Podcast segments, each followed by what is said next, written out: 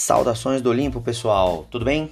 Hoje nós vamos falar sobre Hera, para os gregos, esposa de Zeus, ou Juno, para os romanos, esposa de Júpiter.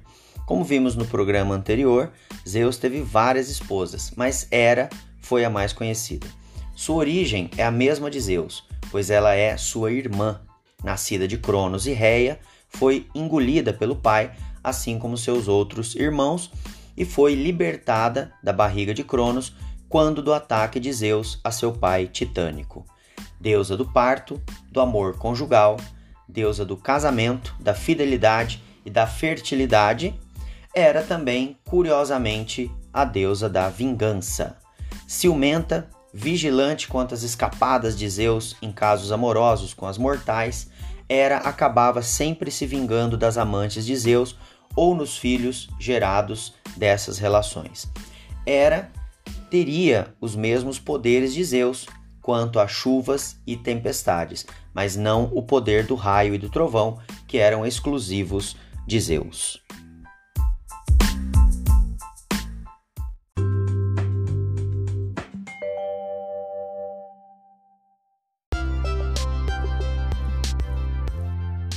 Antes de continuar, pessoal, para tudo, se você puder, se você estiver gostando desse podcast, curte lá na plataforma que você costuma ouvir, tá bom? Que isso é bastante importante para o programa. E pode me seguir no Instagram, Michel Historiador. E lá você também pode mandar suas mensagens que eu lerei com muita emoção nos próximos programas. Claro que se você não quiser que eu leia, é só você me avisar e eu não vou ler. Mas quem tiver então curiosidade, perguntas, observações, quiser ali participar de alguma forma, é só enviar a mensagem que eu leio aqui, beleza? Dito isso, sigamos para as aventuras de Hera.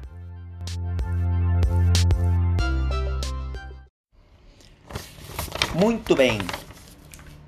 De acordo com uma das interpretações de Platão em Fedro 253b, Hera representa o sentido da força e do poder nobre do amor conjugal.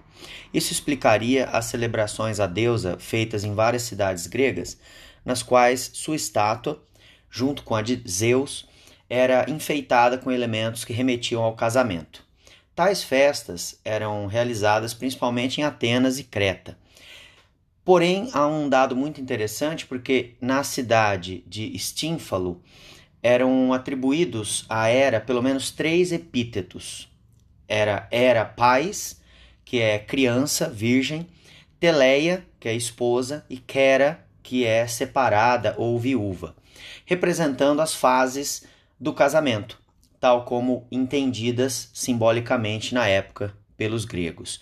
Então a, a mulher se casava virgem, ainda entendida como criança, né, uma, uma muito jovem, se torna esposa, após as núpcias, né, Teleia, e Kera, porque era muito comum que os homens morressem nas guerras, a expectativa de vida não era tão elevada também, e, e as mulheres acabavam, né, no entendimento da população, vivendo sozinhas no final da sua vida. Os cultos mais antigos, a era, são mais evidentes nas cidades da região do Peloponeso.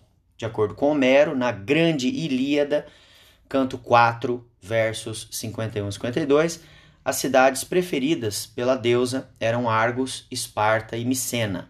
Seus templos mais famosos estão em Delfos, Metaponto, Pesto e Agrigento. Temos também o, aquele que seria o maior templo à era, que é o Heraion, que parece é, é, é, que foi construído então na região de Perácoras, no Golfo de Corinto. Muitos desses templos datam do século 8 a.C., provando que o culto à Era é bastante anterior ao de outros deuses.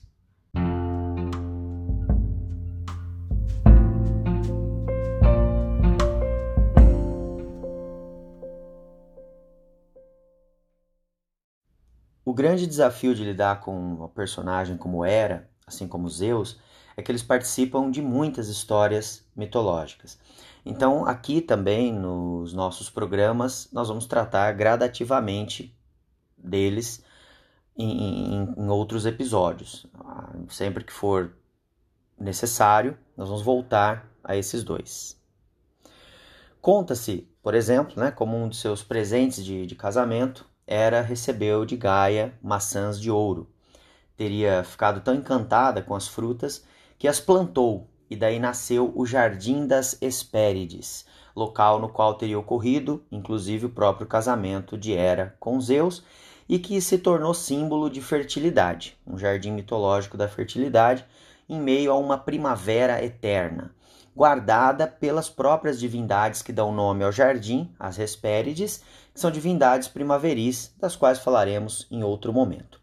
É nesse jardim que estariam as fontes de ambrosia, o alimento que garante a imortalidade dos deuses.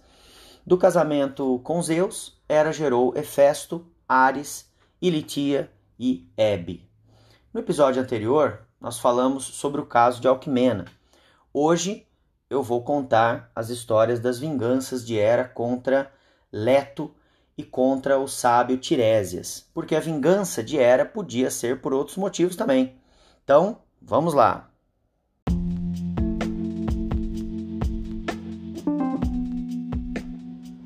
Leto é mãe de Apolo e Ártemis, dois deuses importantes na mitologia e que, por causa da ira de Hera, quase que não nascem. Leto é uma deusa concebida pelo céu com a titane de Febe. Quando Leto engravidou de Zeus, Hera ficou tão furiosa que proibiu a todos os lugares da terra que recebessem Leto para que realizasse seu trabalho de parto. Leto vagava então sem nunca poder parar.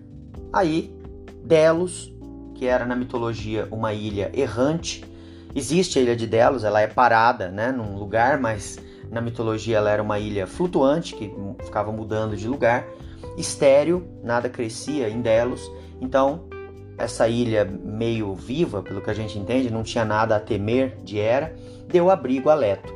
Como recompensa, a ilha foi fixada no mar, sustentada por quatro colunas. Outra versão conta que Hera havia proibido que Leto desse a luz em qualquer lugar sobre o qual brilhasse a luz solar.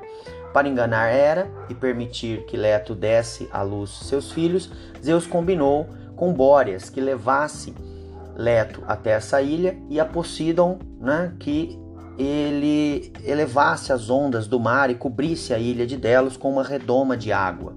Assim foi possível a Leto dar à luz. Porém, nas duas versões havia ainda um problema final. Era dito que, embora Hera regesse os partos, na verdade quem fazia mesmo a criança nascer era uma outra divindade. A deusa dos nascimentos, essa divindade era exatamente Ilitia, uma das filhas de Hera. Subordinada à mãe, a deusa se negava a descer para o parto de Leto. Porém, Zeus, um pai maroto, teria subordinado com um colar de ouro e âmbar a sua filha e assim Ilitia aceita a oferta e finalmente, escondida de Hera, desce para realizar o parto de Leto, permitindo o nascimento de Apolo e Ártemis.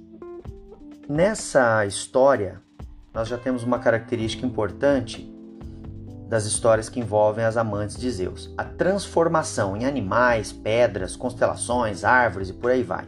Leto teria ela mesma se transformado em loba para fugir da ira de Hera por boa parte de sua vida.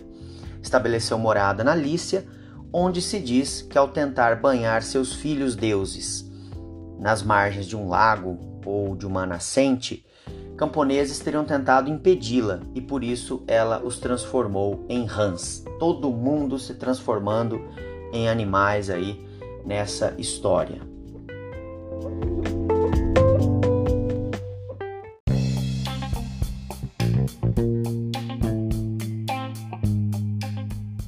Caso curioso, como dissemos, é o do nosso amigo Tiresias. Certa feita, Zeus e Hera discutiam acerca de quem tinha mais prazer numa relação sexual, se o homem ou a mulher. Zeus dizia que as mulheres levavam vantagem, mas Hera garantiu que de fato eram os homens os mais favorecidos. As duas divindades resolveram então consultar o mortal Tiresias, que, segundo narra a mitologia, tivera sucessivamente a experiência dos dois sexos. Isso a gente vai ver em outros programas. Tiresias deu razão a Zeus, afirmando que se os prazeres do amor representassem 10 unidades, o homem sentia uma de prazer e a mulher nove.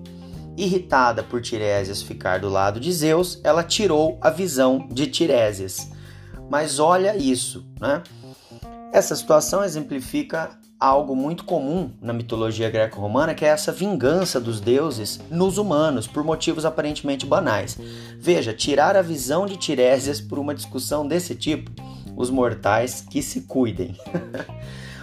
Também na representação de Hera, nós temos alguns animais importantes. O pavão, animal cuja cauda cheia de olhos lembraria o monstro Argus, encarregado por Hera de perseguir Io, que fora transformada em uma vaca por Hera, como vingança por esta ter também se deitado com Zeus. Uma história que nós vamos contar também em outro programa ou também o orgulho do, do pavão, que ah, representaria de alguma forma o orgulho do casamento. Né? E por vezes encontramos referências de Hera com a vaca. Em alguns dos seus templos nós temos representações da, da, da vaca assemelhada a Hera pela simbologia da fertilidade que esse animal representa e também por, por ter sido o castigo dado a Io, como citamos há pouco. Algumas plantas, da mesma forma, são representantes de Hera. A romã está sempre relacionada à deusa como símbolo da fertilidade, bem como o lírio e uma plantinha medicinal de flor amarela usada como um dos componentes para as parturientes, o heliocriso. Então, essas são algumas das informações sobre Hera, a deusa do casamento, do parto, esposa de Zeus, manda no Olimpo junto com ele e no nosso próximo programa, altas aventuras com novas divindades estão por vir. Muito obrigado pela audiência e nos falamos. Tchau!